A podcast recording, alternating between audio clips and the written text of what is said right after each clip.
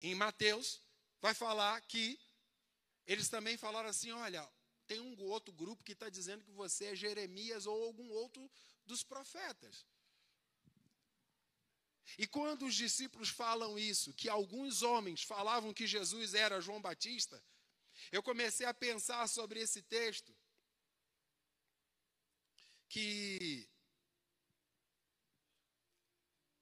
talvez esses homens, essas pessoas foram pessoas que ouviram o galo cantar e não sabia onde. Sabe aquele velho ditado? Eles ouviram Jesus começar a pregar, porque em Mateus capítulo 3, João termina de pregar falando sobre que arrependei-vos porque é chegado o hã? o reino de Deus. Mas Jesus no capítulo 4 começa a pregar a mesma tônica do, da mensagem de João. Olha, arrependei-vos porque é chegado o reino de Deus. Então esses caras falam assim: pronto, tá lá. Ó. Ele deve ser discípulo de João. Mas esses caras não sabiam de nada, eles ouviram por alto a coisa e tomaram uma conclusão de quem Jesus era. Talvez seja o espírito de João, né, que reencarnou nele.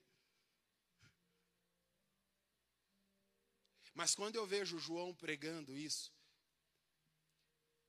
e conhecendo o Evangelho um pouquinho mais, eu vejo João dizendo assim: arrependei-vos, porque é chegado o reino de Deus. Mas Jesus, quando prega, Jesus está falando: arrependei-vos, porque é chegado o reino de Deus. E esses caras não entenderam o que Jesus estava falando. Que Jesus não estava falando como João, do lado de fora. João falava sobre o reino de Deus do lado de fora, mas João, Jesus falava pelo lado de dentro. Porque Ele é o Senhor dos senhores. Amém? Mas Marquinhos tinha um outro grupo que falava talvez ele seja o Elias.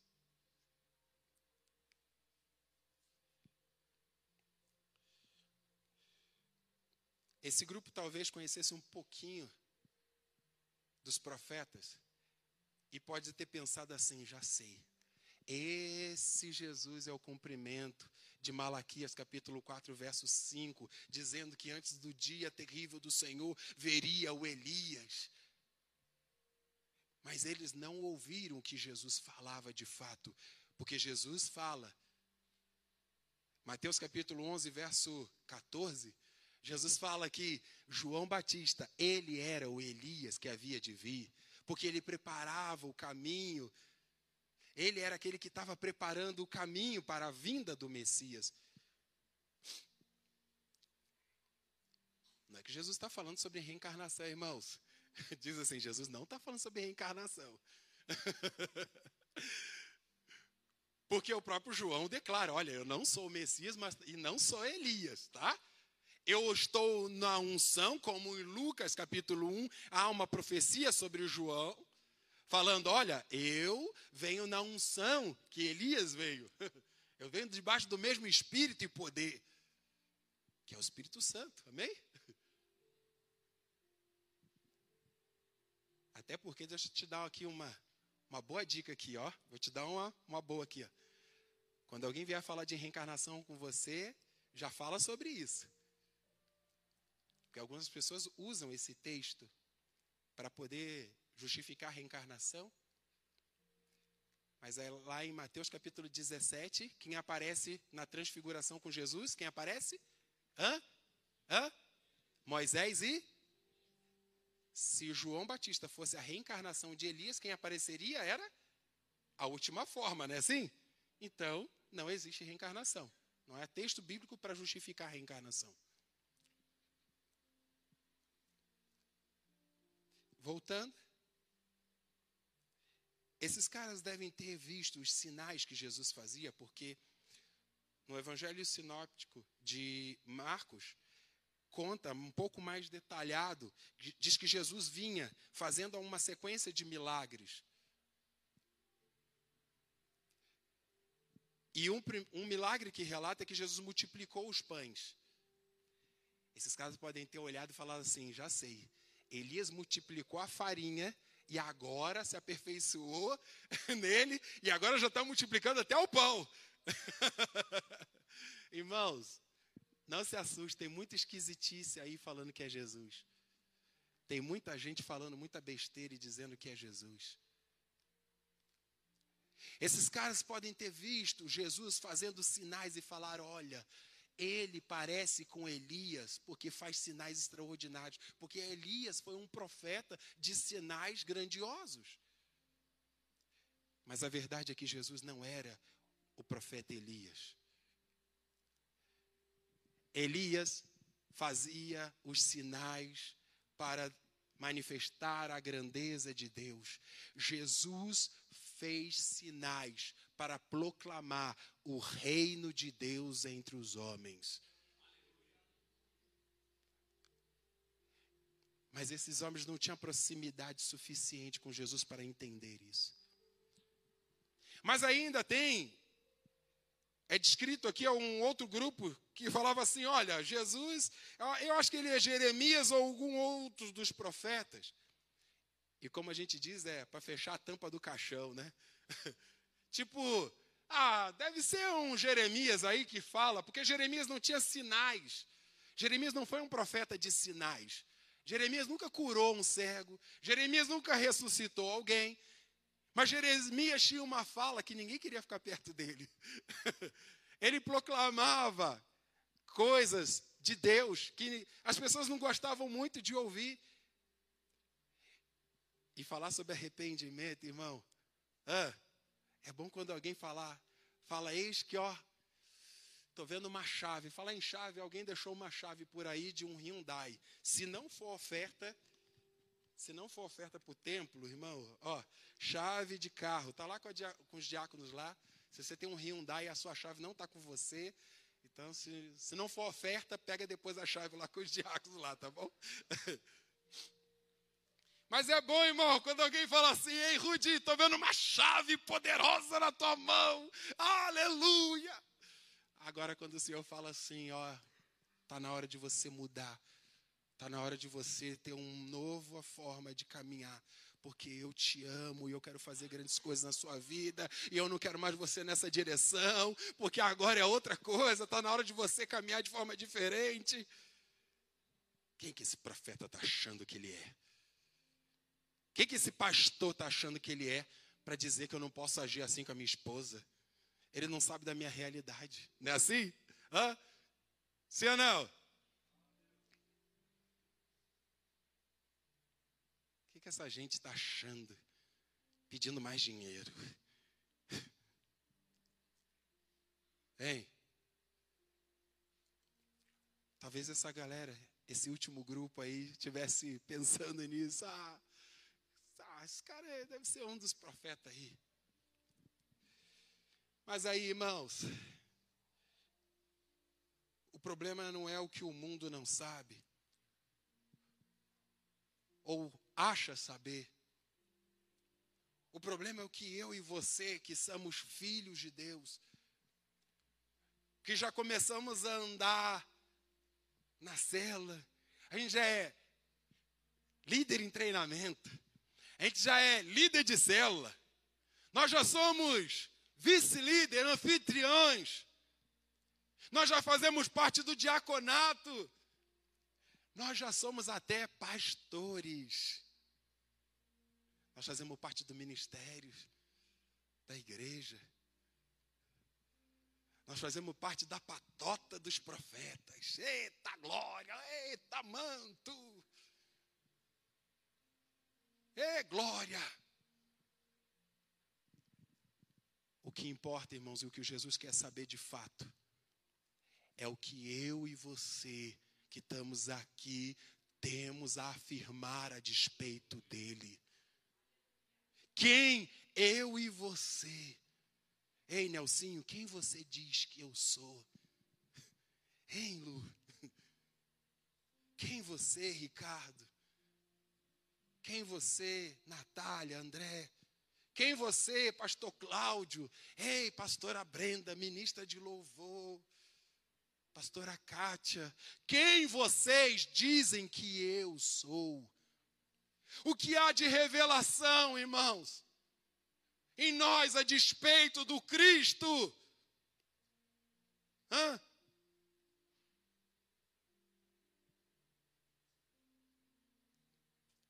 Eu fico pensando, irmãos, quando olho para esse texto, a Bíblia diz que João era o discípulo amado, irmãos.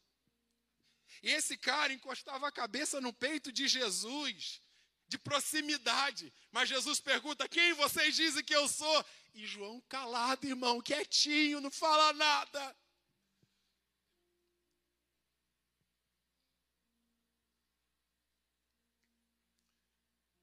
Por mais que Judas, foi falado aqui, por mais que Judas tenha tido uma atitude fora do padrão ou completamente errônea, mas você não chama, a princípio, você não chama qualquer pessoa para cuidar do dinheiro, sim ou não? Você deixa o teu dinheiro na esquina? Não, deixa aqui na porta de casa, é assim que você guarda dinheiro em casa? Você guarda no melhor lugar, irmãos. E olha o lugar que foi dado a Judas. Ele não quis esse lugar de confiança, mas foi dado a ele esse lugar de confiança.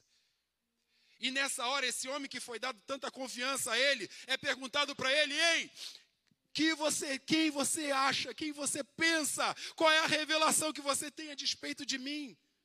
E ele está quietinho, caladinho, irmãos. Não fala nada. Não há uma palavra. Felipe? Você, Felipe? Hã? Mateus? Ah, Mateus, quem você acha que eu sou?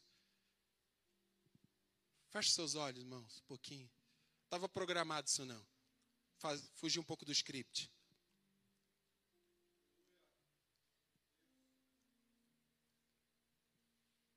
Quem você diz que eu sou.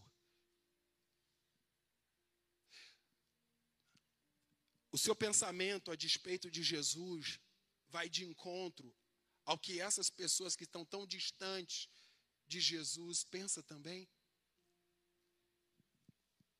E o teu pensamento a despeito de Jesus se une ao deles para que você não fique mal na fita?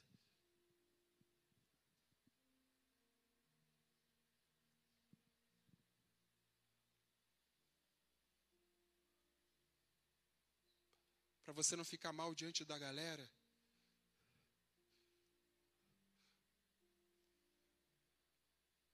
O problema não é, não é, irmãos, o que lá fora se fala a respeito de Jesus, é o que aqui dentro nós temos a afirmar a respeito de Jesus. Durante essas ministrações, durante Durante esse tempo, eu tenho vindo aqui, me sentado naquela cadeira ali, ó, no cantinho, e Deus tem falado apenas uma coisa comigo, pastor. Bispo. Oséias 6, 3.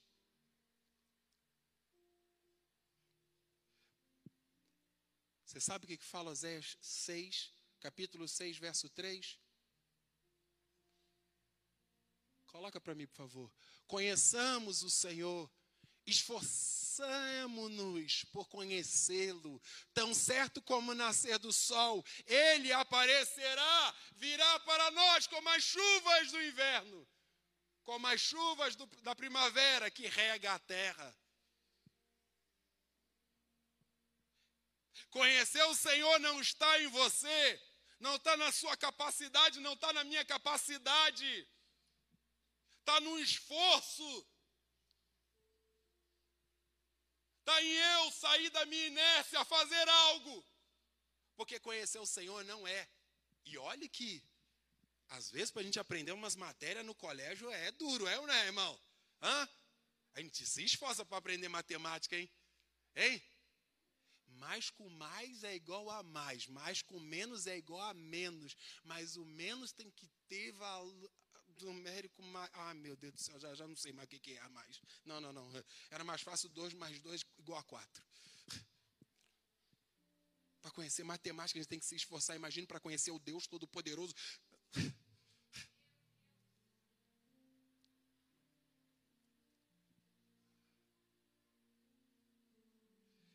Mas aí, irmãos, Clau,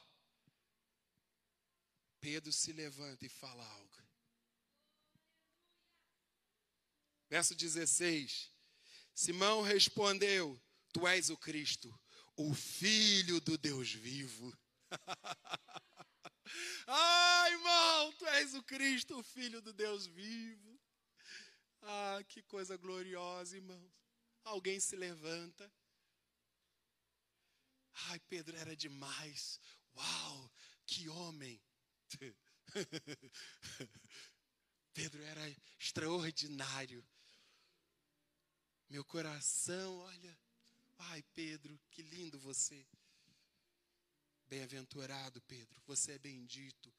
Glória a Deus pela tua vida, pelo teu esforço. Mas não está em você, porque Jesus define isso.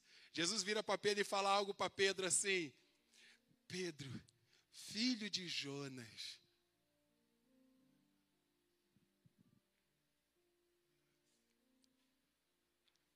Jesus está dizendo assim: você não é a última bolacha do pacote, a última Coca-Cola do deserto. Você se esforçou, mas não é o teu esforço que trouxe a revelação.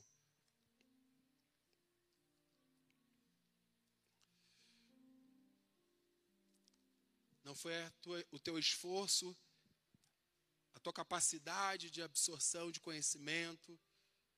Não foi isso. Foi o teu esforço em se aproximar do Espírito, em deixar o Espírito Santo te guiar. Em deixar o Espírito Santo te guiar. Porque você é o Pedro, filho de Jonas, o pescador. Você lembra quando Pedro traz Jesus? O que, que eles falam? E vendo que ele era homem indouto, reconheceram que ele havia andado com Jesus. Não é isso que fala?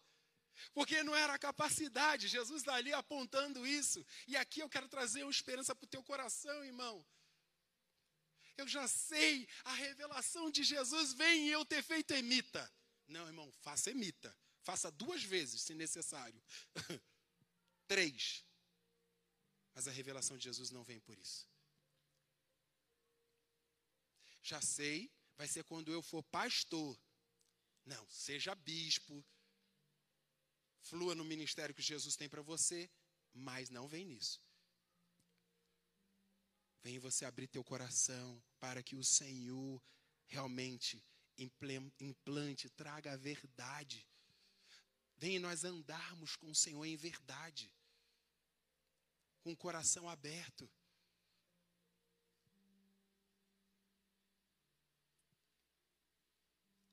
Vem eu e você, irmãos, nos colocarmos nesse lugar.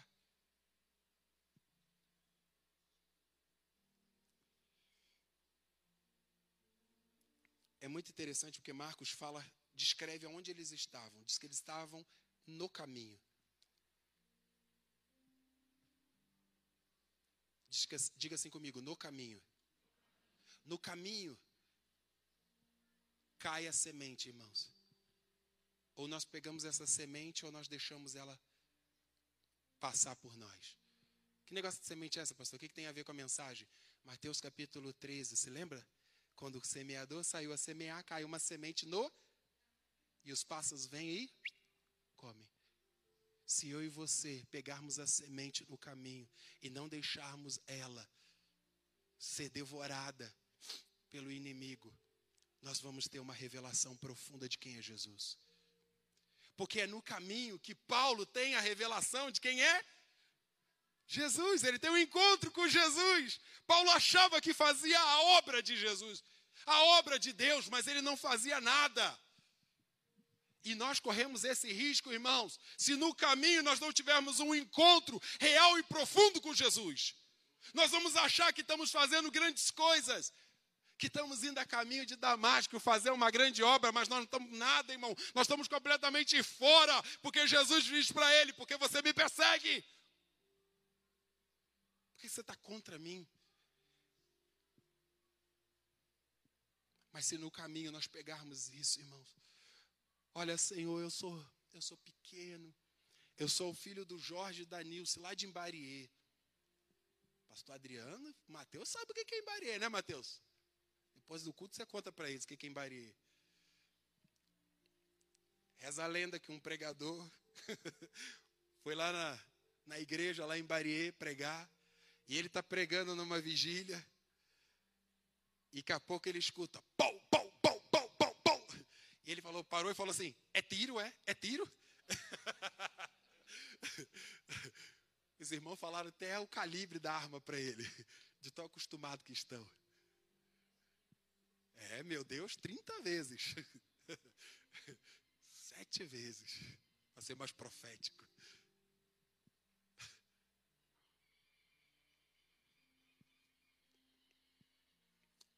Você é colombense. Teu ministério é só dançar. Não, não é só dançar. Você é, você é Pedro, filho de Jonas. Você é simples. Mas eu quero te dizer uma coisa: que aqui no caminho você pegou a semente de quem Jesus é. você pegou a semente. E uma revelação poderosa vindo da eternidade veio sobre você. Ah, veio sobre você. Irmãos, Pedro não está quando Jesus é batizado, não é assim? Ele não estava lá. E veio, e o que aconteceu? O céu se abriu, não foi assim?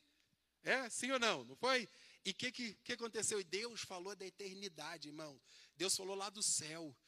Eis aí o meu filho, Ó, oh, está aqui, ó, o cumprimento da minha promessa de Gênesis 3:15. Começa lá e por todo aquilo que nós temos hoje como o chamado de Bíblia, cada livro vai declarar ele, vai falar sobre ele. Ó, oh, você revelou isso agora. Veio sobre você, porque no caminho você não se conteve em pegar a semente e deixá-la, mas você se abriu para ela.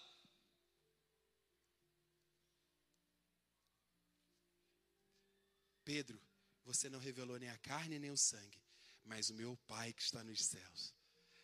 Mas aquilo que ecoa na eternidade, eu sou o Messias, aquele que haveria de vir, e estou hoje aqui para cumprir aquilo que foi estabelecido desde a fundação dos tempos.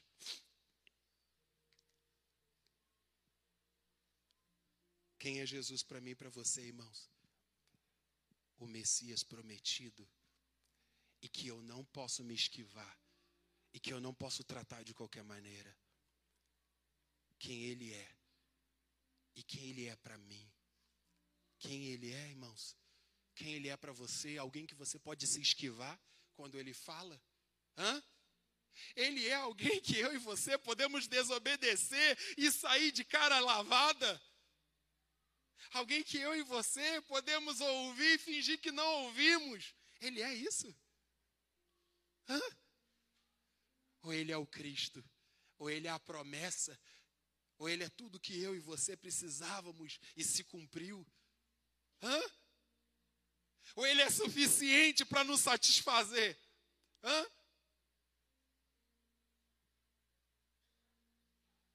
Porque ele não é um conhecimento que eu aprendo, tiro 10 na prova e guardo o canudo depois. Ele é um encontro diário. Ele é um encontro diário. Ele é o pão vivo que desceu do céu e eu preciso comer todos os dias.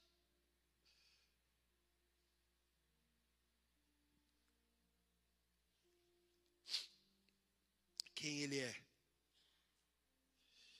E Jesus continua, eu quero continuar te animando aqui, irmãos, porque Jesus, irmãos, olha para Pedro e fala para Pedro algo profundo. Parece simples. E fundamenta a fé de algumas pessoas de forma errada, porque leram o texto de forma errada. Tu és Pedro, e sobre essa pedra edificarei a minha igreja. Quando a gente lê isso de qualquer maneira, beleza, ok, tudo bem. Então, a igreja foi fundada sobre Pedro. Então, vamos para a Basílica de São Pedro?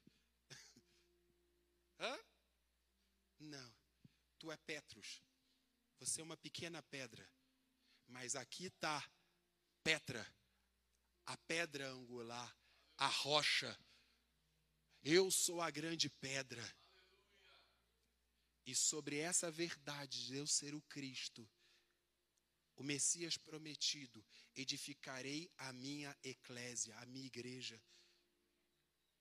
Eles estavam no caminho de Cesareia de Filipe, uma cidade altamente intoxicada pela idolatria. Irmãos, eles adoravam, o Deus deles lá era Peter Pan. Era a natureza, irmãos. Você já viu uns caras adorar a natureza aí? Já viram ou não viram? Não está assim? Sim ou não? Eles estão criando Deus de tudo que é jeito, tudo que é maneira. Porque eles não querem ter uma, um encontro com um Deus verdadeiro. Porque o Cristo não é revelado.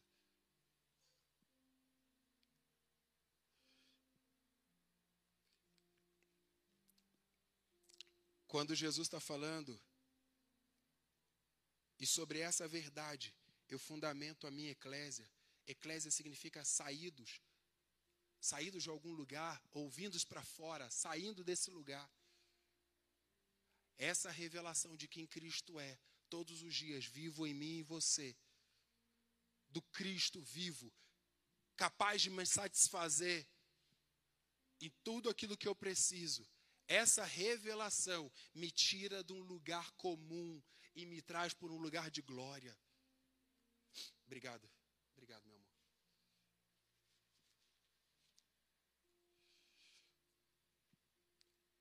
Diga assim: a revelação do Cristo, o Filho do Deus vivo, me leva a ser igreja. Você consegue entender agora, a gente falando do grego um pouquinho? Que ser igreja não é se juntar somente aqui, é você sair de um lugar para outro. Eu sou a porta. E quem entrar por mim, entrará e sairá. Não é assim que fala João? Quando eu tomo posse dessa revelação de quem Jesus é, eu saio de um lugar comum, de reclamar das coisas, de me ver de qualquer forma, de me ver de qualquer maneira. E eu começo a andar numa dimensão espiritual. É isso que Jesus fez, é isso que aconteceu com Pedro. Ele era só o cara que o significado do nome dele era vara, mas ele passa a ser Jesus já tinha mudado, agora você já vai ser pedra. E agora essa pequena pedra vai estar ligada à grande rocha. Você está ligado a alguém muito maior e poderoso, e você vai ter acesso a esse poder. É isso que está acontecendo aqui, irmãos. Eu estou conectando você. Porque você está se esforçando mas não para ter um conhecimento humano só. É bom, irmãos, a gente tem que estudar a Bíblia, tem que entender. Mas nós precisamos, irmãos, deixar o Espírito Santo tomar posse, tomar conta, encher, preencher. E isso não é vindo para uma reunião.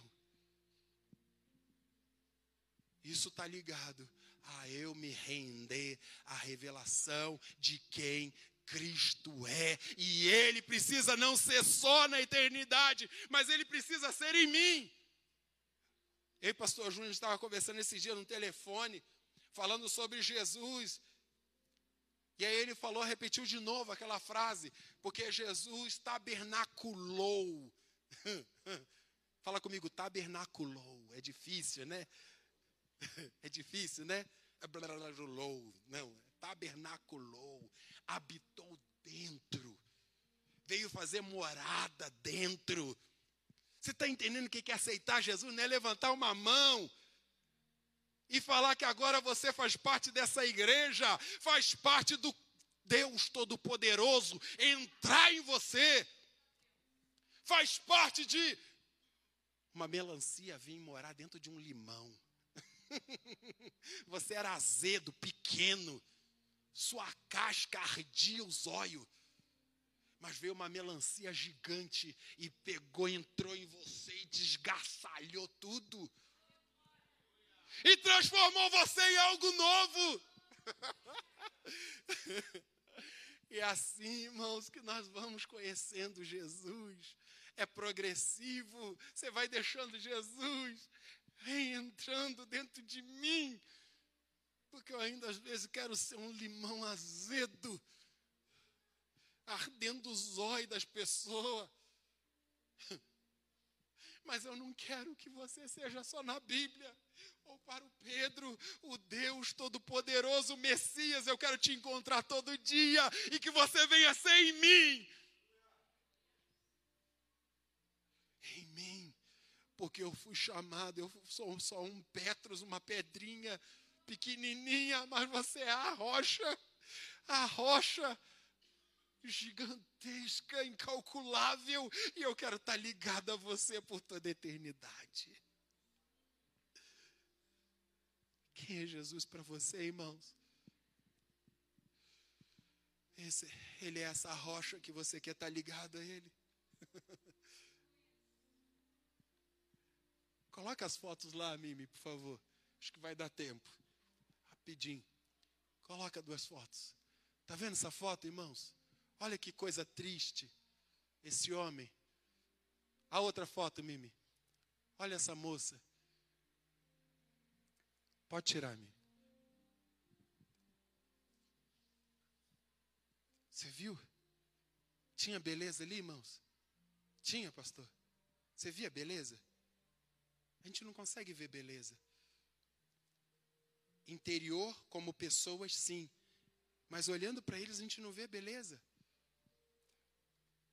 Eu busquei isso na internet. Infelizmente, essas pessoas carregam o estigma de serem as pessoas mais feias do mundo. Olha que coisa triste, como o ser humano é mau.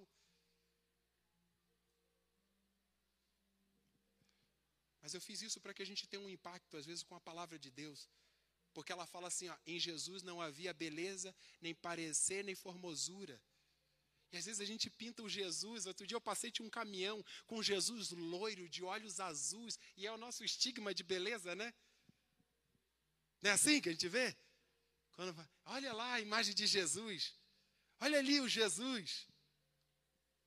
Jesus conversa fiada, irmão. Jesus não era loiro, nem tinha olho azul, nada. Conversa fiada.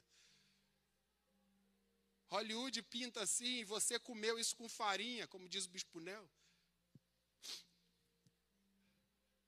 A verdade, irmãos, que esse evangelho nem sempre tem beleza ou formosura. Às vezes, esse Jesus que eu estou falando, que é o Messias enviado, não tem beleza. Não tem beleza. Tem um dia de segunda-feira. Ai, irmão, terrível. Chuva forte, telhado voando, os filhos chorando. Às vezes tem isso, irmão. Estou falando isso porque esse mesmo Pedro que falou isso aqui, irmão, alguns versos depois ele diz assim: Jesus, pss, vem cá, Jesus, vem cá, deixa eu te dar um conselho.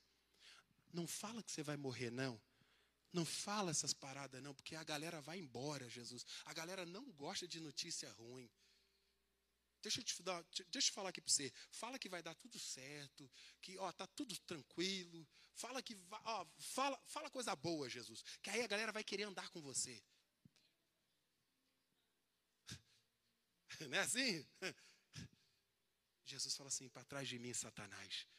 Eu não vim pregar triunfalismo em vocês. Eu vim pregar um evangelho de poder.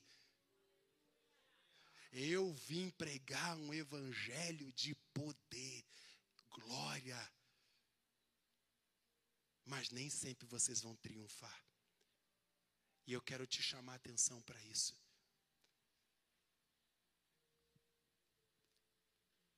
Esses dias eu vi um camarada falando na internet.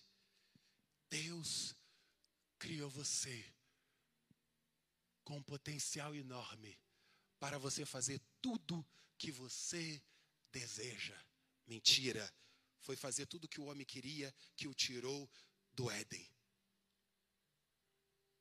Deus criou você com um potencial gigantesco para algumas vezes falar não para si mesmo e continuar fazendo a vontade de Deus e declarando: Você é o Messias, você é o Deus grandioso, poderoso, prometido desde a eternidade.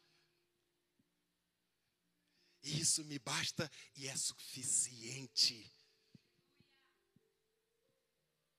Isso é ter Jesus como Senhor.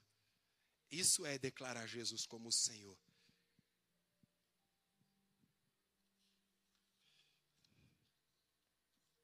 Fique de pé.